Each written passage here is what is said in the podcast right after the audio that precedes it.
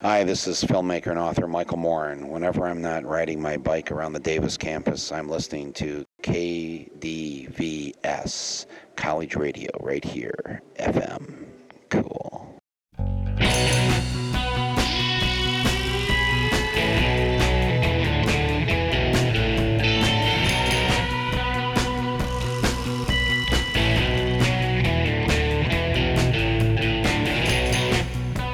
This is Radio Parallax, a slightly different perspective from a slightly different view, with topics that include matters in science, technology, history, politics, current events, and whatever we damn well please. And now the host of Radio Parallax, Douglas Everett.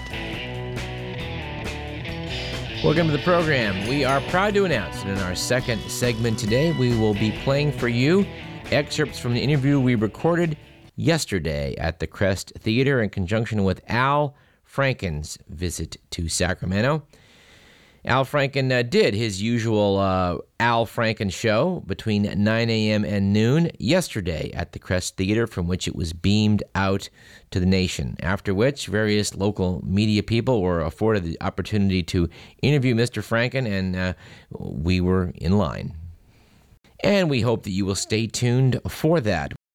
Al has been on a tear uh, on the West Coast Blue States. He was in Seattle on Monday. He was in Portland on Tuesday, after which he came to Sacramento on Wednesday um, and then went down to San Francisco uh, earlier today.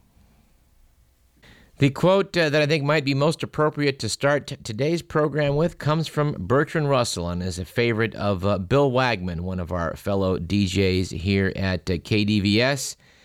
According to Bertrand Russell, the trouble with the world is that the stupid are cocksure and the intelligent are full of doubt.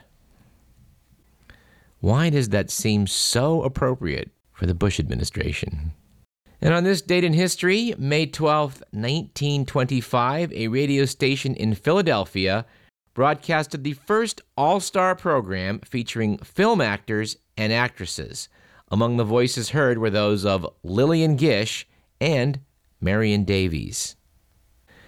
Lillian Gish and her sister Dorothy were, of course, uh, two of the femme fatales of early silent uh, movies. It's kind of odd that silent movie actors and actresses were doing radio would be the opportunity for the public to hear their voice for the first time, at least uh, unless they saw them on the stage. Uh, Marion Davies uh, was somewhat infamous later in life as the longtime mistress of uh, media tycoon William Randolph Hearst. And our starting joke of the day for today's program How many Bush administration officials does it take to screw in a light bulb? Answer None. There is nothing wrong with a light bulb.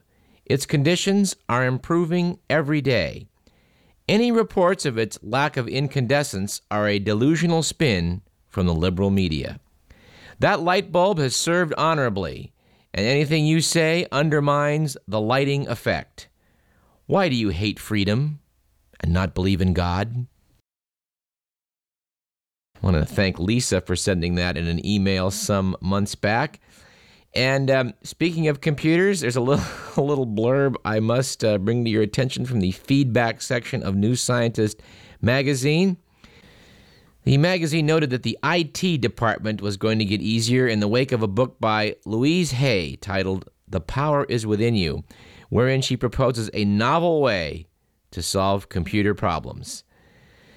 She suggests that because the machines reflect our unconsciousness, the author realized that many of us were sending negative energy to the computers and we were expecting them to constantly break down. She had an affirmation programmed into the computer Good morning. How are you today? I work well when I am loved. I love you. In my own somewhat unscientific study of my Mac, I've found that it is not working any better in spite of my affirmations. So, in this department, the research goes on. As our regular listeners know, we like to start out with uh, some, some levity and light stuff. Um, and I think we're especially uh, likely to do that with uh, with a nationally known comic on on today's program. Uh, so let's do a few miscellaneous things uh, from the internet. Uh, this one I got off of Yahoo, uh, worthy of mention. The t- article was titled School Mistakes Huge Burrito for a Weapon. Apparently, someone called the authorities at the Marshall Junior High in Clovis, New Mexico, after a student was observed entering the school with something long and wrapped. This prompted police to put armed officers on rooftops, close nearby streets, and lock down the school. The drama ended two hours later when the suspicious item was identified as a 30 inch burrito filled with steak, guacamole, lettuce, salsa, and jalapenos wrapped inside tinfoil and a white t shirt. Apparently, eighth grader Michael Morrissey was responding to an extra credit assignment to create commercial advertising for a product. He said, We had to make up a product and it could have been anything. I made up a restaurant that specialized in oddly large burritos. Russell apparently solved the mystery after everyone was brought together in the school auditorium to explain what was going on. Apparently, after much relief and laughter, Michael Morrissey got a new nickname. It's Burrito Boy. And in a bit of comedy, I think worthy of quoting from The New Yorker, the last week, May 2nd um, issue, we have Social Security Reform Made Clear by Christopher Buckley. It starts off with an actual quote from Republican economist Michael Boskin writing in the Wall Street Journal. Quote, Combined with a partial improvement in the CPI, the BLS implementing its vastly superior chained CPI, which would eliminate 30 to 40 basis points of the bias, these reforms will easily deal with the long-run solvency issues. Following which in Christopher Buckley's Q&A over Social Security, we have the following. Question, is President Bush's proposal to reform Social Security a good thing for older people? Answer, utterly. Deferred benefit indexation, when viewed through the actuarial matrix eliminator, shows a benefit to deficit ratio of 0.003, which is entirely within normal parameters. Question What about these private accounts? Will people really have access to their own money?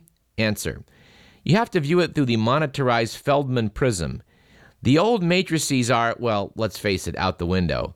If you go back to the 1930s or even to the reign of Vercingetorix, the only way of proximatizing was to extrapolate an entire ex ante carve out into an ex post add on. Hardly an elegant solution. And, question the president's opponents say that the private accounts are going to cost something like $2 trillion. Is that true? Answer It depends on how you view, quote, $2 trillion, unquote. If you look at it as a concept, it's just a number on paper. But if you look at 2 trillion as a stack of $1 bills that would stretch to Pluto and back, sure, it's a lot of money. So is 3 trillion. So is 4 trillion. So is a googol zillion, quadrillion, uptillion. Why stop there? It's a spurious argument, and I spit on the face of it. And Radio Parallax would like to cl- clarify for the record a trillion dollar bills will not stretch to Pluto and back. All right, how much time we we're at nine minutes. All right, well we just let's just let's just run the table on some fun here. Uh, our, our friends at our friends, yeah, they are our friends. The the Week magazine are indeed our friends, the editors over there. If for nothing else than the fact they keep coming up with it's a good week for, bad week for. The current issue of the Week notes, and we feel compelled to quote that it was a good week for calling the kettle black. Last week, after Ashton Kutcher said this of Keanu Reeves. I'll watch a Keanu Reeves movie and I'll go, wow, he's really not a very good actor. yes, yes, that's a, that's that's the pot calling the kettle black. This is balanced off by it being a bad week for Willie Nelson. And no, it's not from his appearance at the Dixon Mayfair last week, which KDVS unfortunately failed to cover for you. No, it was a bad week for Willie Nelson after Republican state senators blocked efforts to name a 49 mile stretch of Texas Highway 130 after the country legend. The senators said Nelson didn't deserve the honor because of his three vices he drinks too much, he smokes marijuana, and he campaigns for Democratic candidates. You took part that once was my heart, so why not take all of me? All right, we're not through with this. It was a good week last week for thinking big after singer and actress Jennifer Lopez revealed that she would like to be the first female president. When asked what the first thing she would do if she became president was, she responded, The first thing I do is redecorate the White House. It doesn't look cozy. Yes, it's, it's good to think big. President Lopez. Um, and this is one. This is maybe this may be the best all-time good week for a bad week for a selection they've ever had in the Week magazine. Not necessarily because it's the funniest, but it's because it's the most oh my god inducing. It was a bad week for biblical literists last week after historians studying a newly discovered fragment of the oldest surviving copy of the New Testament announced that the legendary Mark of the Beast is probably 616 rather than 666. So, all those of you who watched last week's episode of The Simpsons, wherein Homer Simpson sees the Left Behind series and becomes convinced that the apocalypse is upon us using this elaborate series of calculations, well, you can't factor in 666. It's 616. Now, it appears that uh, the government can't seem to decide what to do with Lynndie England, the scapegoat who, um, who was, you know, fingered for being posed in pictures with the prisoners at, at Abu Ghraib. She was sentenced, and then this, the, the conviction was thrown out of court. We're going to have to follow this more closely and see what's going to happen here. It should be quite clear that uh, Joe Conason, writing in Salon.com, uh, is correct when he noted that uh, that a week before England was sentenced, the Army's Inspector General exonerated the entire Pentagon and White House brass for any culpability in this shameful period in our history. This prompted the Washington Post an editorial to note the fact that only England and seven other low ranking scapegoats will be punished is even more disgraceful than the abuses themselves. To that, we agree 100%. And it's something noted in the Washington Post uh, a couple of weeks back, especially appropriate uh, for uh, our show today, with uh, the leading uh, uh, Limbaugh killer of the nation soon to come on the program. William Raspberry in the Washington Post noted that um, the problem with Fox News is not just that it's biased, is that it's really like a cancer in the news media. He noted that the, you know the fact that it's clobbering quote unquote CNN and MSNBC um, is really a huge problem in that Fox, unlike Rush Limbaugh on the radio, who is at least you know obviously openly uh, partisan, um, Fox doesn't own up to its mission and is sort of with a wink and a nod to its audience promotes itself as fair and balanced. And of course, you all recall from our program back in fall of 2003 that uh, Bill O'Reilly insisted that Fox News sue Al Franken over the use of a fair and balanced look at the right on uh, in the title of his uh, his book "Lies and the Lying Liars Who Tell Them," uh, which was as Franken uh, subsequently reported, literally laughed out of court. Preparing for this program, I, I actually pulled out uh, an, an, old CD of our uh, October 30th, 2003 show, wherein we reported to you uh, upon uh, our trip down to UC Berkeley, where we saw Al Franken at the Zellerbach Auditorium, wherein he he killed. He killed. It was every performer, every comic and performer's uh, dream, I think, just to to have that kind of night. He had everybody in stitches, and um, was very, very good.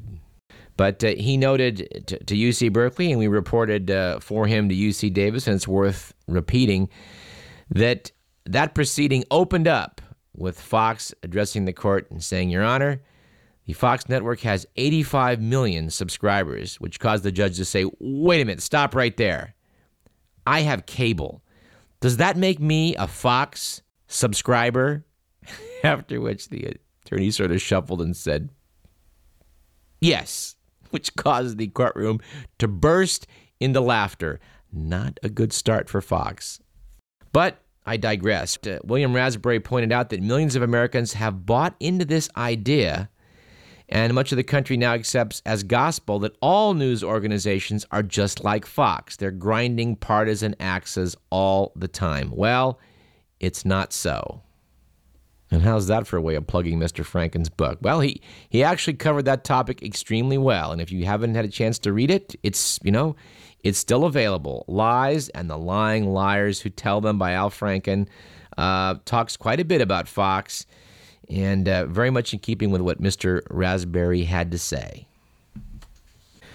Now, there's two startling things that aren't being reported in the U.S. media that we, we've been talking about. We need to, uh, to bring up again the fact that a statistical analysis done by numerous uh, distinguished academic statisticians across this, across this country have shown pretty definitively that something funny took place last November 4th in the, uh, the election of George Bush. And um, we're still working on bringing to you some of those statisticians, but you know, stay tuned. I promise you, we're going to get someone to talk about that. This should be page one news in the newspapers across America, and unfortunately, it is not. Another item that should be page one news just came to me in an email from Jerry in Pennsylvania.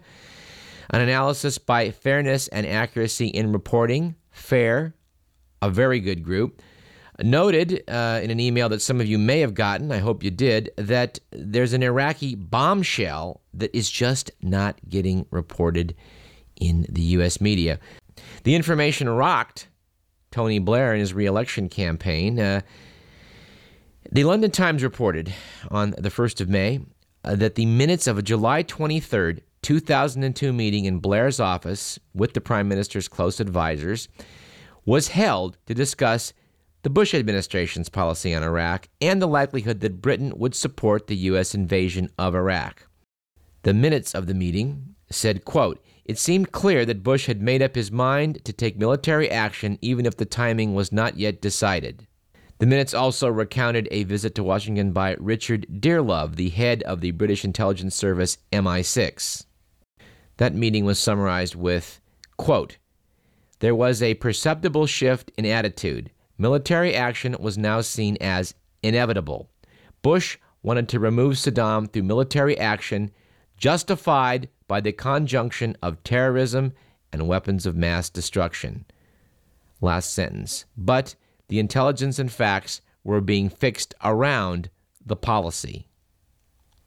Okay, the head of British intelligence reporting to the British Prime Minister notes, quote, the intelligence and facts were being fixed around the policy. This is what we've reported on this program, which numerous people have reported to you from some liberal radio outlets, from some blog sites, from some sites uh, on the web, and from foreign uh, news services, but not on page one of America's newspapers and not on um, the networks that provide you with television news. The intelligence and facts were being fixed around the policy. Now, we followed this contemporaneously from the summer of 2002 and kept playing for you the Marx Brothers' Freedonia's Going to War as a joke because it was quite clear we were going to war. It was only a matter of how to justify it.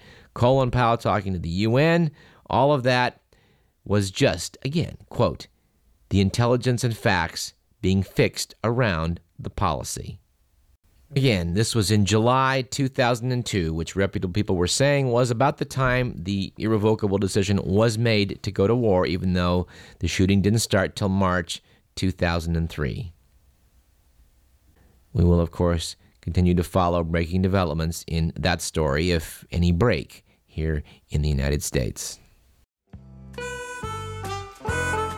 Let us take a break and return with someone that I think all of you listeners know, Mr. Al Franken, familiar to you as a writer and performer from Saturday Night Live, and more recently a best selling author, has made a go of it in liberal talk radio. And when we come back, we will speak to him about that. This is Radio Parallax. I'm Douglas Everett, and you're listening to KDVS 90.3 FM, Davis, Sacramento. Take my lips, I'll never use them. Your goodbye left me with eyes that cry, and I know that I am no good without you. You took part that once was my heart, so why not take all?